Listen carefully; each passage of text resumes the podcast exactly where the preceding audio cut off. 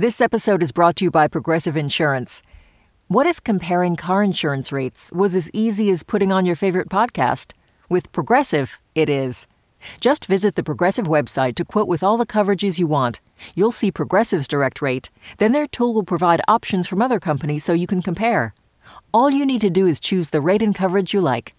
Quote today at progressive.com to join the over 28 million drivers who trust Progressive. Progressive Casualty Insurance Company and Affiliates. Comparison rates not available in all states or situations. Prices vary based on how you buy. Listener supported. WNYC Studios. You're listening to the On the Media Midweek podcast. I'm Micah Loewinger. Car makers are taking steps to eliminate AM radio from their newest electric vehicles. BMW, Volkswagen, Mazda, Tesla say they won't include AM radio in their newest models. This announcement drew so much outrage that at least one automaker, Ford, actually said, forget it. They reversed their decision. Conservative talk radio hosts helped lead the backlash against the removal of AM radios from electric fleets claiming the engineering change was really an act of political sabotage. They finally figured out how to attack conservative talk radio. Whether they're doing this intentionally or not, the consequence will be if the radio industry does not adapt, an all out attack on AM radio. Sean Hannity, in an appearance on Fox, said something to the effect of this is definitely going to have political ramifications because it will it will quiet conservative talk radio, which is what people turn to AM radio for. Katie Thornton, freelance journalist and host of OTM's Peabody Award-winning miniseries The Divided Dial. And that part really stuck out to me because there is this sort of widespread understanding in the US that AM radio is the home of conservative talk and almost nothing else. But this isn't really a simple story of conservative censorship. Now, a bipartisan group of lawmakers are trying to stop the manufacturers of electric vehicles from excluding AM radio in their new models. In late June, Senators Ted Cruz and Ed Markey co wrote a letter to seven major automakers asking them to commit by July 7th to keep radios in their new cars. And in May, Senator Markey and Representative Josh Gottheimer, both Democrats, helped introduce bills that would require car companies to include AM radios. It is a bipartisan issue, which I think should immediately raise questions for folks about what else might be on the AM band besides just conservative talk radio. And we'll get there, but just a kind of technical question about what it would mean to require automakers to include AM in their cars. When it comes to electrical vehicles, which is kind of how the brouhaha started, AM doesn't sound good in electrical vehicles, right? There's like interference. So, what does it mean that car companies may be required to include a service that isn't even going to be fully enjoyable to its listeners? So basically, AM radio, it never sounds great. The thing about AM that sort of sets it apart from FM is that it can go really far distances, it can penetrate buildings and mountains and obstacles like really, really well. But the sacrifice is the sound quality. FM, on the other hand, doesn't go very far, but it sounds comparatively crystal clear. Over the last century or so, as we've had more and more electrical appliances, the sort of buzz and the interference on the AM band has actually gotten worse over the last century. A lot of electrical appliances and devices operate at a somewhat similar wavelength to AM radio. And that's especially true in electric vehicles. Some automakers have figured out a technical workaround. There are things that you can add to the radio to block interference. That likely adds weight. Wouldn't be surprised if some of these automakers are just trying to reduce weight uh, everywhere they can. And cost cutting. It's another cost, it's an engineering workaround. Some of these car makers have actually removed AM radios from their electric vehicles already. Like Tesla doesn't have it, Audi and BMW models that have already phased out AM radios. But I think one of the reasons why this got back onto people's radar is not only that Volkswagen and Mazda have announced that they're going to take out AM radios from their future electric vehicles, but Ford actually announced that they would take out AM radios from all of their vehicles, internal combustion or electric. They've since gone back on that and said that they're going to keep AM radios in all of their vehicles. Because of the political pressure and like the conservative talk radio backlash? They made the decision around the same time that there was a lot of bipartisan pushback and introduction of this bipartisan bill in Congress. And Ford just went ahead and said, you know, we'll take care of it ourselves. We will be putting AM radios in all of our vehicles. I'm curious to hear why you think progressives like Ed Markey are kind of standing up to defend AM radio, given its reputation as like a primarily conservative medium, a reputation that you dispute. Mm-hmm. What is it that Democrats see in AM? the AM band is much more accessible to get onto than the FM band. In my piece for The Guardian, I was able to speak with the person who runs the National Association of Black owned Broadcasters, Jim Winston. He noted that getting on the AM band, it's the most accessible way to get on the broadcast spectrum at all. When the FM band opened up and it's left the AM band in some ways languishing, you know, before finding its saving grace in talk radio, it became much more affordable. It's generally the most affordable way to get on the broadcast spectrum. And so that has meant that a ton of folks who have not had access to get onto, say, television or FM radio have found a home on AM radio as well. AM radio continues to be home to some increasingly rare locally owned stations, non English language stations. The diversity of ownership on the AM band is significantly higher than the FM band. And so, even though it is certainly the case that these nationally syndicated conservative voices dominate, there is a lot more on the AM band. And what I think is really important to consider is that those nationally syndicated conservative voices, I mean, you'll hear them all over the country. Basically, chain radio stations are everywhere from big cities to small towns, and they sound almost exactly the same day in, day out. Those companies are often massive conglomerates. They have a lot of financial resources. They're in podcasting, they're on social media, they're on YouTube, they're sort of everywhere. But a lot of these locally owned AM stations haven't had the resources that these massive media conglomerates have had. And so those are the stations that I think would really be in the most dire straits if there are major changes that come to the AM band. AM radio didn't always skew right. There was a time, thanks in part to government regulation, that the AM band was home to a diverse spectrum of political viewpoints, right? Can you give us a bit of that history? There was absolutely a time when radio sort of thrived on differing perspectives. Some of this, as you said, was organic, but there was also a role that government regulation played. Well, they started with the advent of radio when the government said you have to serve the public interest. That was part of the original mandate to get on the radio back in the 1920s. And after World War II, in particular, they clarified that that meant that you had to share multiple perspectives on issues that were considered controversial. And in the late 40s and through the 1950s and into the 60s, this was actually really a boon for conservative talk and conservative political pundits who used this regulation to get airtime. During the 1960s, there was also massive media justice initiative that was happening within the civil rights movement. There was one court case in particular that clarified some of these rules about how stations can go about serving the public interest and ended up getting a lot of civil rights voices on the air on stations that had never broadcast or had refused to broadcast voices from the civil rights movement previously.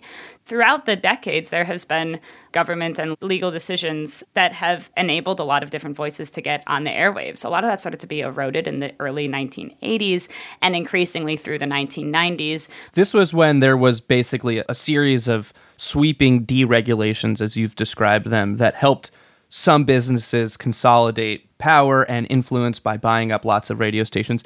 This was also around the time that we saw the rise of a breakout star on the AM band, Rush Limbaugh. Mm-hmm. Rush Limbaugh, he goes into national syndication in 1988. And the owner of the show ended up using what was at that time a pretty novel approach. It's now known as barter based syndication, but basically they would give the show away for free to stations that wanted the show in exchange for nothing more than the advertising time on that station. So the Rush Limbaugh show could get these big national advertisers and say, look, we have an audience here, we have an audience on this coast, we have an audience in the Midwest, et cetera, et cetera, and use that to sell their show to advertisers. But that's really sort of how he explodes into national syndication in 1988. And this is again happening at the same time that there's all of this widespread deregulation happening. So, crucially, in the 1980s, there is the erasure of the requirement that you air multiple perspectives of controversial issues. And throughout the 1980s and 1990s, the long-standing policy that said that a single company could only own a relatively small handful of radio stations across the country, those policies had been changing and the number of stations that a company could own nationwide was kind of steadily increasing. By 1996, that number was at 40. A single company could own 40 radio stations across the country. With the 1996 Telecommunications Act, that national cap was eliminated. There was one company that within a decade exploded to own over 1,200 stations. That company was Clear Channel, also now known as iHeart. And that company, come 1998, owned the Rush Limbaugh show. And that made it quite easy for them to put this show on many, many, many of their stations that they now owned across the country. Yeah, and to your point, AM is isn't a monolith today either. Many public radio stations, including WNYC, broadcast on AM, but in the public imagination, AM is still synonymous with conservative talk radio, which you've described as quote a myth that has dangerous implications for the medium. What do you mean by that? Yeah, you know, the thing is, there is so much more. I mean, this is where we have a greater diversity of ownership than the FM band. This is where we still have some of our locally owned stations. It's a vital resource for rural communities because the signal can travel so far and penetrate obstacles and mountains and terrain so well. It's also a vital resource in a lot of cities. It's where there's a lot of non English language programming. And so, even though certainly like nationally syndicated conservative talkers are very, very, very well platformed on the AM band, there's so much more to it. As you mentioned, AM radio has become an essential news source, especially in rural areas. For your piece, you spoke to the general manager at KSDP in Sand Point, Alaska, on the Aleutian Islands, where they've only recently acquired satellite internet. They have an enormous service area that's about twice the size of Massachusetts. Paint a picture for us about the role that AM plays in disseminating news in very remote places like Sand Point. Yes, certainly. So, Sand Point in particular is largely serving an audience of folks who are out doing commercial fishing work. AM radio carries very, very well over water. And so, folks are able to pick up the signal way far out on these boats and also way far out on different islands that they may be living on. FM radio, again, doesn't have the same sort of physical reach that AM radio has. And so, a lot of folks who may live on distant islands or who may be out working for many, many days at a time on these boats are not necessarily able to attend community meetings in a specific town on a specific island, things like this. There's hyper local content. There are broadcasts of local high school sports, there are broadcasts of community meetings and town hall conversations and forums and political meetings. It's a connection to civic engagement in places where it's just physically hard to do so. That area is served by some newspapers, but it is very difficult to distribute newspapers across an area twice the size of Massachusetts. AM radio has ease of distribution that something like newspapers do not. Then, of course, there's the fact that AM transmissions from America's National Public Warning System have saved lives during natural disasters, especially when people lose power and cell service and need something reliable like AM radio the emergency alert system is still crucially important, as you said, in rural areas often, but in urban areas as well during times of power outages. This is a really sort of resilient, reliable technology. It's been around for, for a very long time, and it is required that some stations in any given market broadcast these emergency alerts. Not everybody has a smartphone, not everybody can afford internet access, not everywhere has internet infrastructure built out this is an essential life saving technology and life saving medium. We're really talking about the loss of AM radio in electric cars. these are vehicles that are less popular in rural areas. So, Mm-hmm. what makes you concerned that this is like the beginning of the end of AM? Yeah, you know, I don't know if I would say it's the beginning of the end of AM. I think that since radio's birth, there have been rumors of its death. Radio remains an incredibly influential medium. Over 80% of Americans hear the radio every week. Only about 20% of those folks say they're specifically listening to AM, but that's still a pretty large number. So I don't necessarily think that this is the beginning of the end of AM radio.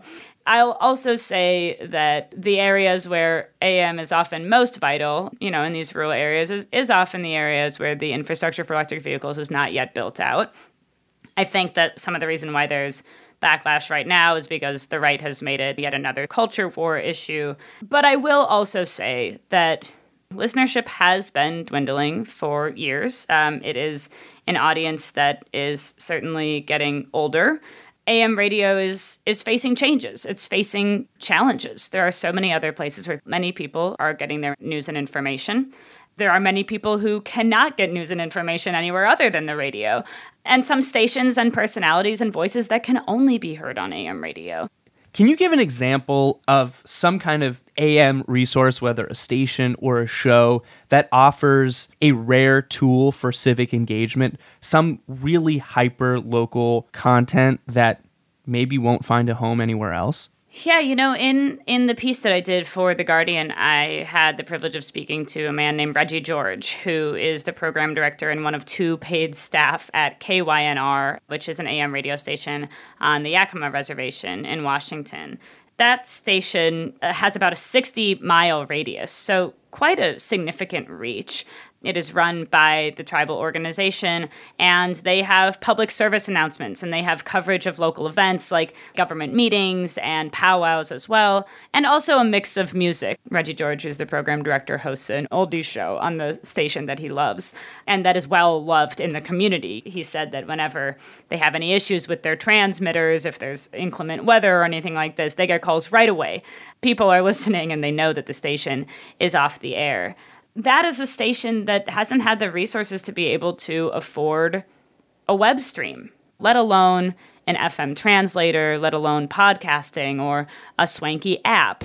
This is the kind of station that can only be found on AM that is a vital community resource.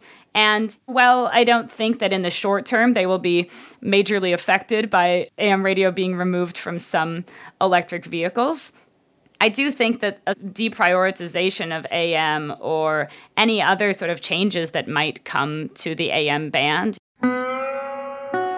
These are the stations that are going to be hardest hit because, unlike someone like a, a Salem radio station or an iHeartMedia radio station, they haven't had the resources to get out on other platforms. And that's a huge loss. Katie, thank you very much. Thank you so much for talking with me. Nice to be back. Katie Thornton is a freelance journalist and host of On the Media's Peabody award winning miniseries, The Divided Dial. Check out all five episodes in our feed. Thanks for listening.